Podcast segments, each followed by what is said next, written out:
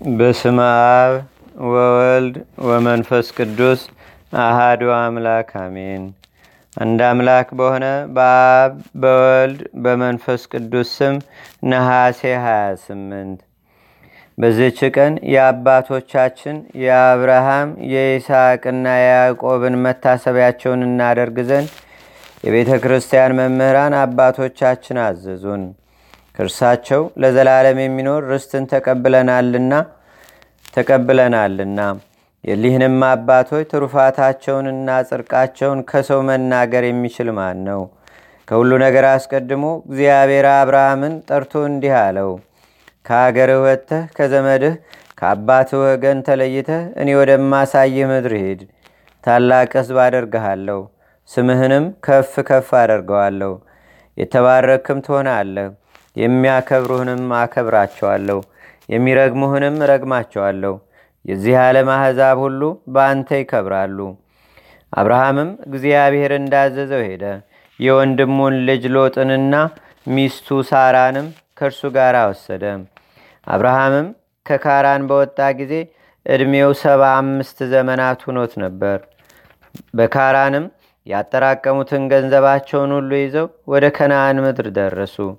አብርሃምም ያችን አገር ረጅም እንጨት እስካለበት እስከ ሴኬም ድረስ ዞራት። የከነአን ሰዎች ግን የዚያን ጊዜ በዚያች አገር ነበሩ። እግዚአብሔርም ለአብርሃም ተገልጦለት ይህችን አገር ለልጆች እሰጣታለሁ አለው። አብርሃምም በዚያ ለተገለጠለት ለእግዚአብሔር መሥዋዕትን አዘጋጀ። ከዚያም ወደ ምስራቅ ወደ ቤቴል ሄደ። በቤቴልም በጋይ በኩል በስተምዕራብ ድንኳኑን ተከለና ከዚያ ተቀመጠ። በዚያም ለእግዚአብሔር መሰዊያ ሠራ፣ የእግዚአብሔርንም ስም ጠራ።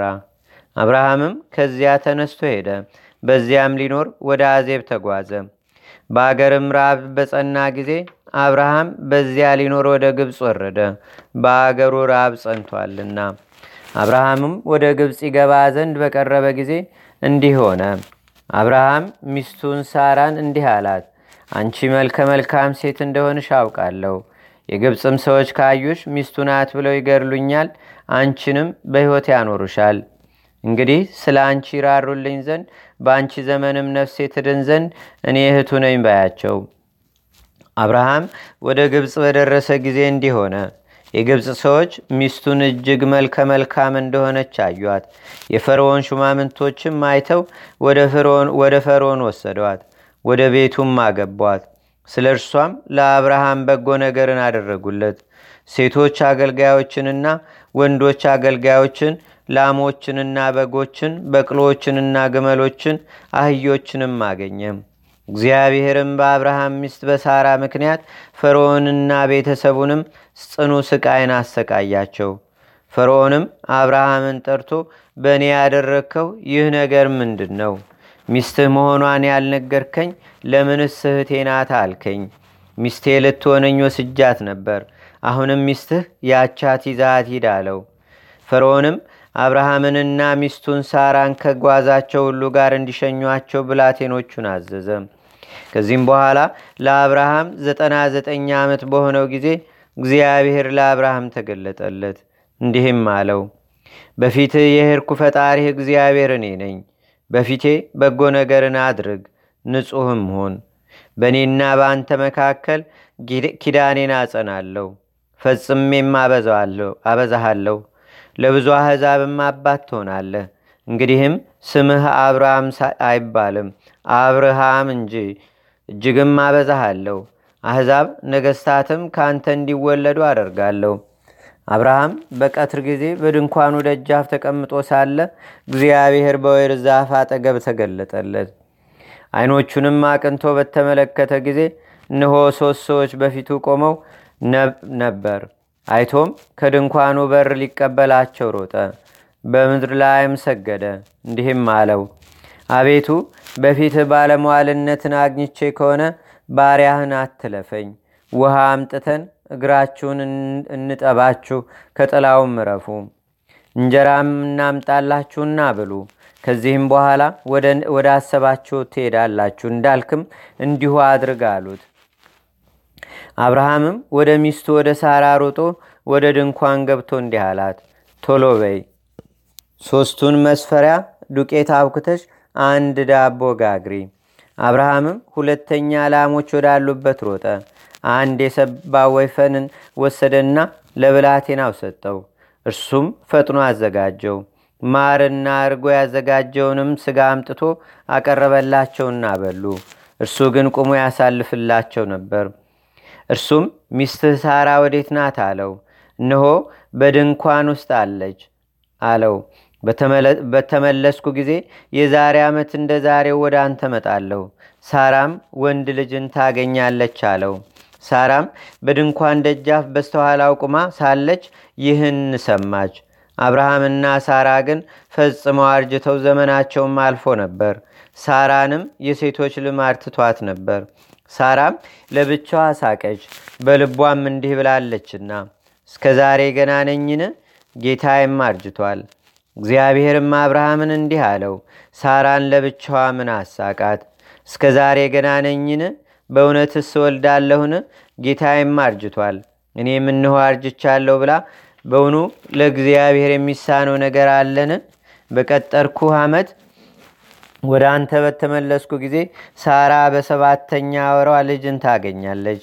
የዚህም አባት ተጋድሎ ትሩፋቱ፣ ርኅራሄው፣ ጽድቁም ብዙ ነው። ሁልጊዜ እንግዳ ካላገኘ በቀር በማዕዱ አብሮት ካልተቀመጠ አይበላም ነበር። ስለዚህም ልዩ ሶስት አካላት በማዕዱ እንዲቀመጡ የተገባ ሆነ። አብርሃምም ከዚያ ተነስቶ ወደ አዜብ ምድር ሄደ። በሱሬና በቃዴስ መካከልም ኖረ። በጌራራም ተቀመጠ። አብርሃምም ሚስቱ ሳራን እህቴ ናት አላቸው። አቤሜሌክም ልኮ ሳራን ወሰዳት። በዚያችም ሌሊት አቤሜሌክ ተኝቶ ሳለ እግዚአብሔር ወደ አቤሜሌክ ገባ።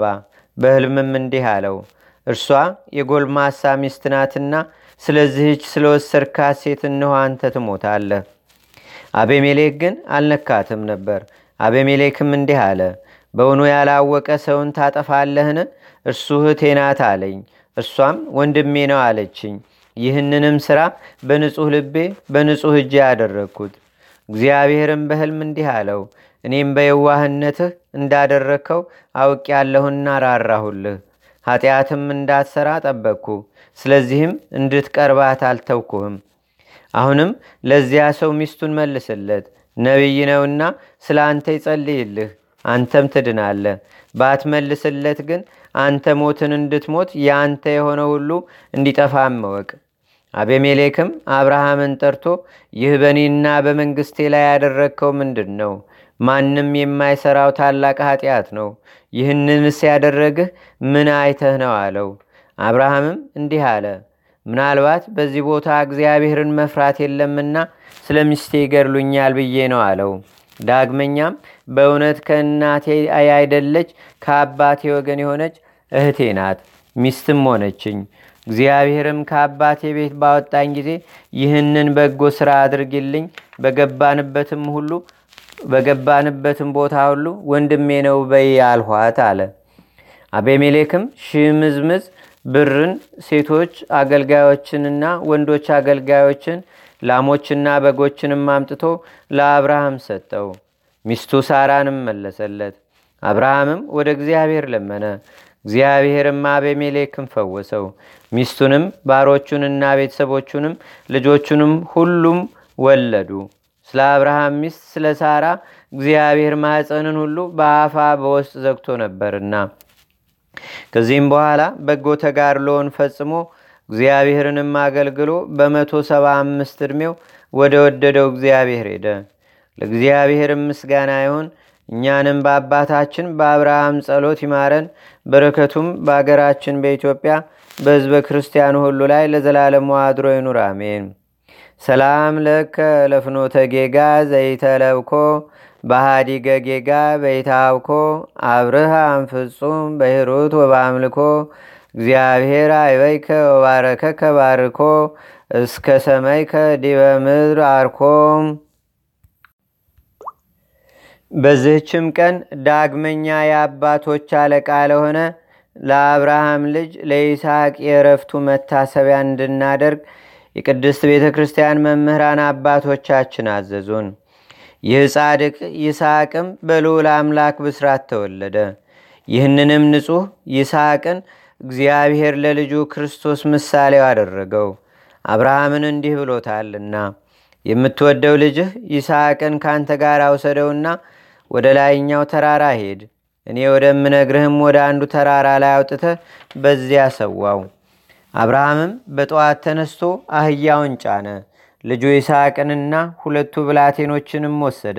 ለመሥዋዕትም እንጨትን ፈልጦ አሸክሞ ሄደ። በሦስተኛውም ቀን እግዚአብሔር ወዳለው ወደዚያ ቦታ ደረሰ።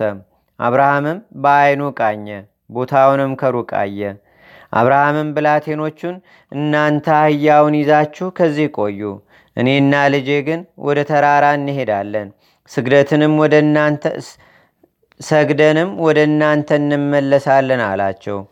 አብርሃምም መሥዋዕት የሚቃጠልበትን እንጨት አምጥቶ ለልጁ ለይስሐቅ አሸከመው። እርሱም ወቅለምቱንና እሳቱን በእጁ ያዘ። ሁለቱም በአንድነት ሄዱ። ይስሐቅም አባቱ አብርሃምን አባ አለው። እርሱም ልጄ ምን ነው አለው። እነሆ እሳትና እንጨት አለ፣ መሥዋዕት የሚሆነው በጉ ወዴት ነው አለው። አብርሃምም መሥዋዕት የሚሆነውን በግ እግዚአብሔር ያዘጋጃል አለው። አብረውም ሄደው እግዚአብሔር ወዳለው ወደዚያ ቦታ ደረሱ። አብርሃምም በዚያ መሰዊያን ሰራ፣ እንጨቱንም ደረደረ። ልጁ ይስሐቅንም አስሮ ጠልፎ በመሰዊያው በእንጨቱ ላይ በልቡ አስተኛው። አብርሃምም ልጁን ያርደው ዘንድ እጁን ዘርግቶ ወቅለምቱን አነሳ። እግዚአብሔርም አብርሃምን አብርሃም አብርሃም ብሎ ጠራው። እርሱም አቤት አለ። በልጅህ ላይ እጅህን አትዘርጋ፣ ምንም ምን እንደ አታድርግበት። አንተ እግዚአብሔርን እንደምትፈራው አሁን አወቅው። ለምትወደው ለልጅህም አራራህለትምና አለው። አብርሃምን በተመለከተ ጊዜ ቀንድና ቀንዱ በዕፀ ሳቤቅ የተያዘ አንድ በግ አየ። አብርሃምም ሄደና ወስዶ በልጁ በይስሐቅ ፈንታ ሰዋው። ይህም ንጹሕ ይስሐቅ ጎልማሳ ሲሆን አባቱ ሊሰዋው ባቀረበው ጊዜ እግዚአብሔር በበግ እስካዳነው ድረስ ለአባቱ በመገዛት ለመታረድ አንገቱን ዘርግቶ ሰጠ። እርሱም በአባቱ በአብርሃም ሕሊና ፍጹም መሥዋዕትን ሆነ። ከዚህም በኋላ ይስሐቅን መቸገርና ስደት አግኝቶታል። በአባቱ በአብርሃም ዘመን ከሆነው ሌላ በሀገር ረሃብ ሆኖ ነበርና የፍልስጤም ንጉሥ አቤሜሌክ ወዳለበት ወደ ጌራራ ይስሐቅም ሂዶ በዚያ ተቀመጠ። የአገር ሰዎችም ይስሐቅን የሚስቱን የርብቃን ነገር ጠየቁት። እርሱም እህቴ ናት አላቸው። ስለ ሚስቱ ስለ ርብቃ የዚያች አገር ሰዎች እንዳይገርሉትም ሚስቴ ናት ብሎ መናገርን ፈርቷልና መልከ መልካምም ነበረችና በዚያም ዘመን በዚያም ብዙ ዘመን ኖረ። አቤሜሌክም በመስኮት በተመለከተ ጊዜ ይስሐቅን ከርብቃ ጋር ሲጫወት አየው። አቤሜሌክም ይስሐቅን ጠርቶ እህቴ ናት አልከኝ እንጂ እነሆ ሚስትህ ናት አለው። ይስሐቅም በእርሷ ምክንያት ይገድሉኛል ብዬ ነው አለው። አቤሜሌክም ይህ ያደረግክብኝ ነገር ምንድን ነው? ከዘመዶች የሚሆን እንደ አንድ ሰው ከሚስትህ ጋር ሊተኛ ጥቂት ቀርቶት ነበር። ባለማወቅም ኃጢአትን ልታመጣብኝ ነበር። ንጉሱም የዚህን ሰው ሚስቱን የነካ ሁሉ ፍርዱ ይሙት በቃ ነው ብሎ ሕዝቡን አዘዛቸው። ይስሐቅም በዚያች ምድር ዘርን ዘራ፣ መቶ እጽፍም ሆነለት። እግዚአብሔርም ባረከው፣ ከፍ ከፍም አለ፣ እጅግም ገነነ። ወንድ ባሪያን ሴት ባሪያንም ላምንም በግን አብዝቶ ገዛ። የፍልስጤም ሰዎችም ቀኑበት።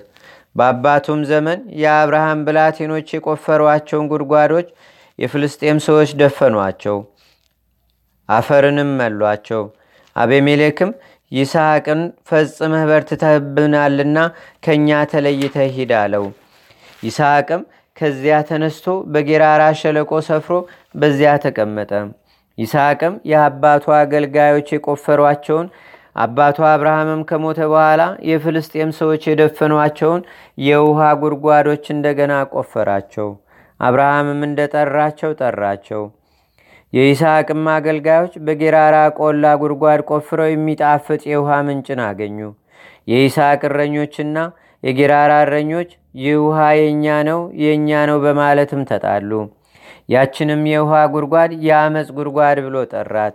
አምፀውበታልና ይስሐቅም ከዚያ ተጉዞ ሄዶ በዚያ ሌላ ጉድጓድ ቆፈረ። በእርሷም ምክንያት ተጣሉት። ስሟንም ጠብ ብሎ ጠራት። ከዚያም ተጉዞ ሄዶ ሌላ ጉድጓድን ቆፈረ። በእርሱም ምክንያት ግን አልተጣሉትም።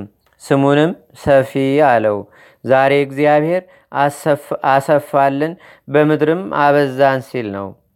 ከዚህም በኋላ ሁለት ልጆችን ኤሳውንና ያዕቆብን ወለደ ይስሐቅም ኤሳውን ጽኑ ኃይለኛ ስለሆነ ይወደዋል።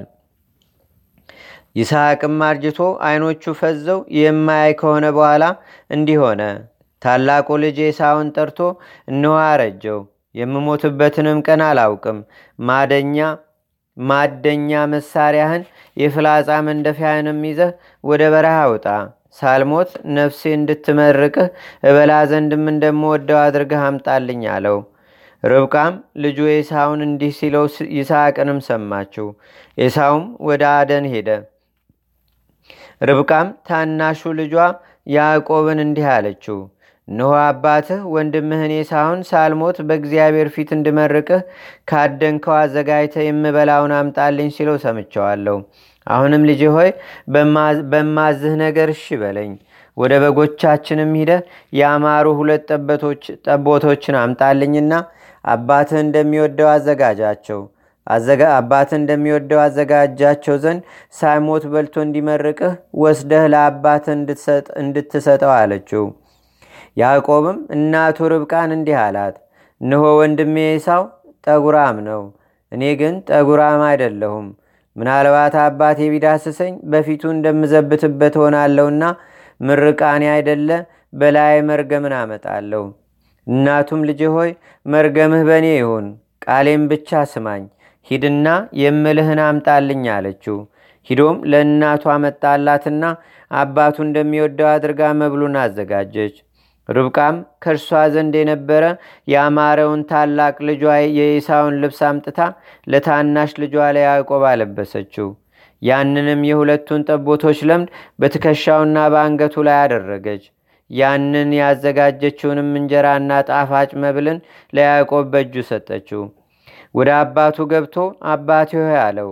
አባቱም እንሆኝ ልጄ ልጅ ሆይ አንተ ማነህ? አለው።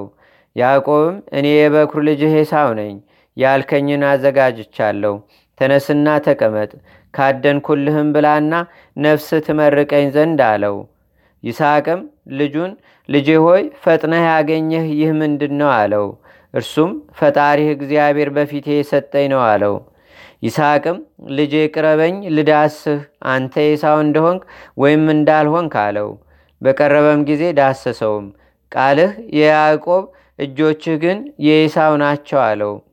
ልጄ አድነህ ያመጣህልኝን በልቼ ነፍሴ ትመርቅህ ዘንድ አምጣልኝ አለው።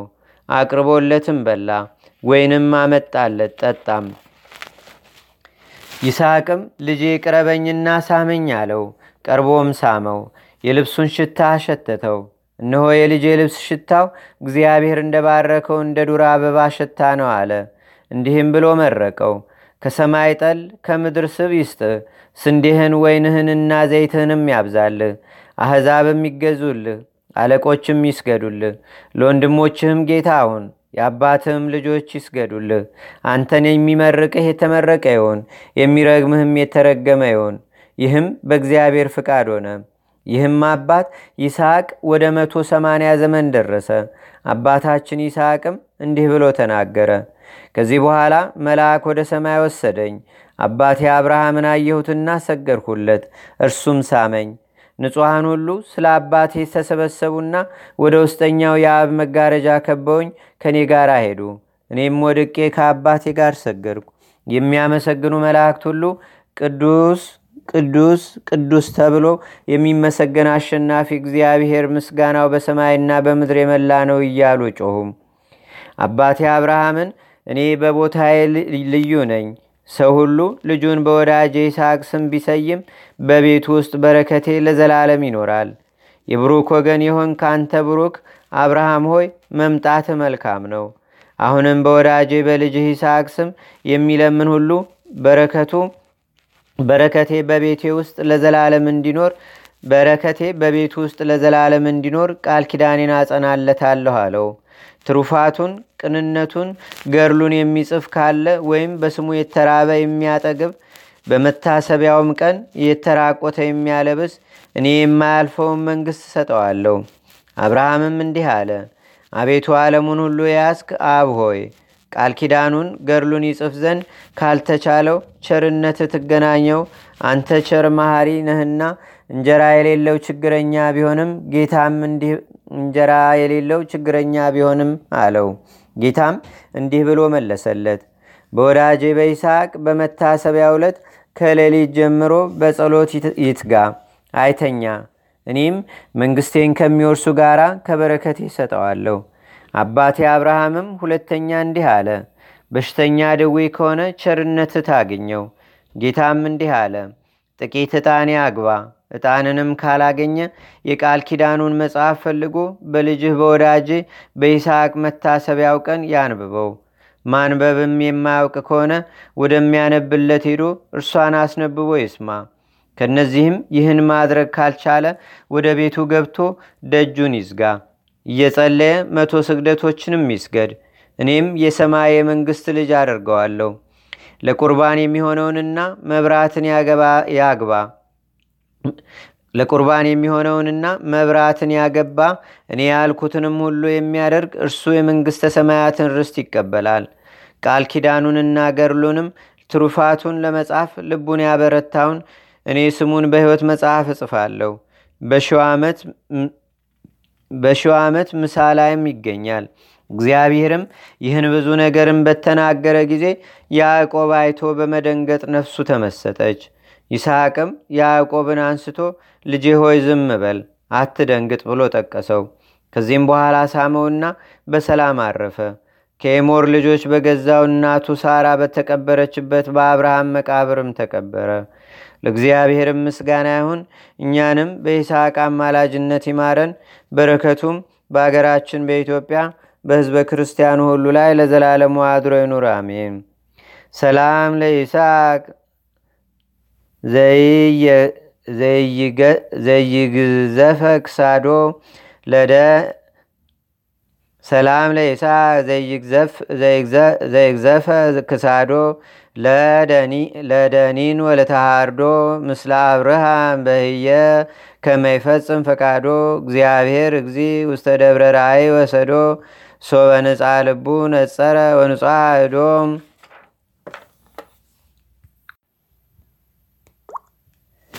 በዚህችም ቀን ደግሞ እግዚአብሔር እስራኤል ብሎ ስም ያወጣለትን የአባቶቻችን አለቃ የሆነ የያዕቆብን የእረፍቱን መታሰቢያ እናደርግ ዘንድ የቤተ ክርስቲያን መምህራን አባቶቻችን አዘዙን። ይህም ቅዱስ በበጎ ሥራ ሁሉ በመራራት በቅንነት በትሕትና በለጋስነት የአባቶቹን የአብርሃምንና የይስሐቅን መንገድ የተከተለ ሆነ። ወንድሙ ኤሳውም ብኩርናውን በምስር ንፍሮ ደግሞም በረከቱን ስለወሰደበት አብዝቶ ስለጠላው ሊገድለው ይፈልግ ነበር። ስለዚህም አባቱ ይስሐቅና እናቱ ርብቃ ያዕቆብን ወደ ርብቃ ወንድም ወደ ላባ ሰደዱት። የተጓዘም ሳለ ባደረበት በረሃ ከምድር እስከ ሰማይ የሚደርስ መሰላል የእግዚአብሔርን መላእክት በውስጡ ሲወርዱ ሲወጡ በሕልሙ አየ። እንዲህም አለ፣ ይህ የሰማይ ደጅ ነው። ከዚህም የእግዚአብሔር ቤት ይሰራል። በሶርያ ምድር ወደሚኖሩ ወደ እናቱ ወንድም ወደ ላባ በደረሰ ጊዜም ሁለቱን ልጆቹን ሊያንና ራሄልን አጋባው። በዚያም የላባን በጎች እየጠበቀ 21 ዓመት ያህል ኖረ። ላባም የምሰጥህ ምንድን ነው አለው። ያዕቆብም ምንም የምትሰጠኝ የለም። አሁን ወደፊት የምነግርህን ነገር ካደረክልኝ ዳግመኛ በጎችህን ፈጽሜ እጠብቃለሁ። አሁን በጎችህ በፊት ይለፉና ከበጎች ሁሉ ጠጉራቸው ነጫጭ የሆኑትንና መልካቸው ዥንጉርጉር የሆነውን ስለ ዋጋ ይለይልኝ አለው። አይነቱ ዥንጉርጉር ያልሆነውና መልኩ ነጭ ያልሆነው ሁሉ ግን ለአንተ ይሁን አለው። ላባም እንዳልክ ይሁን አለ። በዚያችም ቀን ነጩንም ቀዩንም ዥንጉርጉሩንም መልኩ ደንጋሌ የሆነውንም የፍየሉንም አውራ ለይቶ ለልጆቹ ሰጠ። በእነርሱና በያዕቆብም መካከል ሦስት ቀን የሚያስኬድ ጎዳና ርቀው ሄዱ። ያዕቆብ ግን የቀሩትን የላባን በጎች ይጠብቅ ነበር። ያዕቆብም የልምጭ በትርንና ታላቅ የሎሚ በትርን ወስዶ ቅርፍቱን ልጦ ጣለው። ያዕቆብ የላጣቸው በትሮች ነጫጭ ነው ታዩ። እነዚያንም በትሮች በጎች ከሚጠጡበት ገንዳ ላይ ጣላቸው። በጎቹ ውሃ ሊጠጡ በመጡ ጊዜ እነዚያ በትሮች በፊታቸው ሆነው ይታዩ ዘንድ መጥተውም በጠጡ ጊዜ እነዚያን በትሮች አስመስለው ጸንሰው ነጩንና ሐመደ ክቦውን ዥንጉርጉሮን ወለዱ። ያዕቆብም አውራ አውራዎቹን በጎች ለየ። አውራ አውራውን ከለየ በኋላ እንስት እንስቶቹን በጎቹን ለይቶ ዥንጉርጉር ሐመደ ክቦና ነጭ በሆኑ አውራዎች ፊት አቆማቸው። የራሱንም በጎች ለያቸው የራሱንም በጎች ለያቸው እንጂ ከላባ በጎች ጋር አልቀላቀላቸውም። ያዕቆብም እጅግ ፈጽሞ ባይለጸጋ ሆነ። ሴቶችንም ወንዶችንም አገልጋዮቹን ገዛ። ብዙ ከብት ላሞችንም፣ በጎችን፣ ግመሎችንና አህዮችንም ገዛ። ያዕቆብም ወደ አገሩ በተመለሰ ጊዜ እስከ ንጋት ድረስ አንድ ሰው ሲታገለው አደረ። ከእርሱም ጋር ሲታገል እንዳልቻለውም ባየ ጊዜ እርም የሚሆንበት ሹልዳውን ያዘው። ጎህ ቀዷልና ልቀቀኝ አለው። ካልመረከኝ አልለቅህም አለው። ስምህ ማን ይባላል ቢለው ስሜ ያዕቆብ ነው አለው። እንግዲህ ስምህ ያዕቆብ አይባል እስራኤል ይባል እንጂ አለው። ከእግዚአብሔርና ከሰው ጋር መታገል እንችልሃልና። ከዚህም በኋላ ስለ ልጁ ዮሴፍ ብዙ ሐዘን አገኘው፣ ወንድሞቹ ወደ ግብፅ ሽጠውታልና። በጠየቃቸውም ጊዜ ክፉ አውሬ በልቶታል አሉት። ከልቅሶም ብዛት የተነሳ አይኖቹ ታወሩ። ከዚህም በኋላ ታላቅ ረሃብ ሆነ። በግብፅ አገር እህል የሚሸጥ መሆኑን ያዕቆብ ሰማ። ስንዴ ይሸምቱም ዘንድ ልጆቹን ላካቸውና ወደ ዮሴፍ ደረሱ። ንጉሥ ሆኖም አግኝተውት ሰገዱለት። ወንድማቸው እንደሆነም አላወቁትም። እርሱ ግን አውቋቸዋል። ስንዴውንም ሰጥቶ እስካሰናበታቸው ሁለተኛም በተመለሱ ጊዜ ራሱን ገለጠላቸውና ወደዚህ ስለመጣችሁኝ ስላመጣችሁኝ አትፍሩ፣ እመግባችሁ ዘንድ በፊታችሁ እግዚአብሔር ለሕይወት ልኮኛልና አላቸው። አሁንም ፈጥናችሁ ሂዱና ለአባቴ ንገሩት፣ ልጅህ ዮሴፍ እንዲህ ይላል በሉት። ለግብፅ አገር ሁሉ እግዚአብሔር ጌታ አድርጎኛል፣ ፈጥነህና በዚያ ልኑር አትበል። ስለዚህም እስራኤል ወደ ግብፅ አገር ከቤተሰቡ ሁሉና ከጓዙ ከገንዘቡም ጋር ወርዶ በዚያ የሚኖር ሆነ። እረፍቱም በቀረበ ጊዜ ልጆቹን ጠርቶ እያንዳንዳቸውን መረቃቸው፣ ትንቢትንም ተናገረላቸው። ዮሴፍንም ልጆቹ ኤፍሬምንና ምናሴን እጆቹን አመሳቅሎ ባረካቸው፣ መረቃቸውም። ከዚህም በኋላ በመቶ ሰላሳ ሰባት ዕድሜው በሰላም በፍቅር አረፈ። ለእግዚአብሔርም ምስጋና ይሁን። እኛንም በአባታችን በያዕቆብ ጸሎት ይማረን። በረከቱም በአገራችን በኢትዮጵያ በሕዝበ ክርስቲያኑ ሁሉ ላይ ለዘላለሙ አድሮ ይኑር፣ አሜን። ሰላም ለያዕቆብ እንተወለደ ነገስተ ወለደብተራ ስም ካይናተ በሃበ ሰዋስው ርእየ እንዘይነውም ሌሊተ ተነበል አሕዛብ መንገላሚን ሚጠተ ሐውልተ እብን አመቀባ ዘይተ። ሰላም እብል ለዘበጌጋ ዘይትእዙ አብርሃም ይስሐቅ ወያዕቆብ ለልዑል አቀብተ ትእዛዙ እምቅኔ ዓለም መሪር ወምኩሉ ትካዙ እሉ ክቡራን ህቡረ በዕለተ ግዙ መምህራኒነ ገቢረ በዓል አዘዙ መምህራኒነ ገቢረ በዓል አዘዙ። በዚህችም ቀን አባ በርሳቦ ደቀ መዛሙርቶቹ ከሆኑ ከአስራ ሁለት መነኮሳት ጋር ደግሞ ከፋርስ ንጉሥ ከፈረሶች ባለደራሱ ጋርና ስድስት ሺህ ከሆኑ ከኤስድሮስ ማኅበር ጋር በሰማይትነት አረፈ። በረከታቸውም በአገራችን በኢትዮጵያ በሕዝበ ክርስቲያኑ ሁሉ ላይ ለዘላለሙ አድሮ ይኑር፣ አሜን። ሰላም ለበርሳቦ ዘያለ በሃይማኖተ አመተካሄዶ ንጉሥ ዋሰፈው ሀብታተ ድህረ አቅረበ ደቂቆ ለእግዚአብሔር መስዋይተ ይደንገጸ ልቡ ወይፈራ ሞተ እንዘ ያነብሩ በክሳዱ ስውለ መጥባይተ አንድ አምላክ በሆነ በአብ በወልድ በመንፈስ ቅዱስ ስም ነሐሴ 29 በዚህች ቀን ከመቤታችን ከቅድስተ ቅዱሳን ከድንግል ማርያም መድኃኒታችን ኢየሱስ ክርስቶስ በሥጋ ለመወለዱ መታሰቢያ በዓል ሆነ። በዚችም ቀን የኤጲስቆጶስ አትናቴዎስ በሰማይትነት አረፈ። በዚችም ቀን የአባ ዮሐንስ አጺር ወደ አስቄትስ ገዳም የሥጋው ፍልሰት ሆነ። ለእግዚአብሔርም ምስጋና ይሁን። እኛንም በቅዱሳን መላእክት፣ ጻድቃን፣ ሰማዕታት፣ ደናግል፣ መነኮሳት፣ አበው ቀደምት ይልቁንም በሁለት ወገን ድንግል በምትሆን በእመቤታችን በቅድስተ ቅዱሳን በድንግል ማርያም ረድኤትና በረከት አማላጅነቷም በአገራችን በኢትዮጵያ በሕዝበ ክርስቲያኑ ሁሉ ላይ ለዘላለሙ አድሮ ይኑር፣ አሜን። የአባቶቻችን የአብርሃም የይስሐቅ ያዕቆብ አምላክ ረድኤትና በረከቱ በአገራችን በኢትዮጵያ በሕዝበ ክርስቲያኑ ሁሉ ላይ ለዘላለሙ አድሮ ይኑር፣ አሜን። ዛቅረብኩ ማሌታ ዘኪራ ይላፈ ምለተ ጸምዱከ ዘልፈ ለላነብብ ተወከ ዘንዴተ መጽሐፈን ተረሰይከ እግዚኦ ጸሪቀመለት ውክፈ ምላቡ በውላን ዘተርፈ።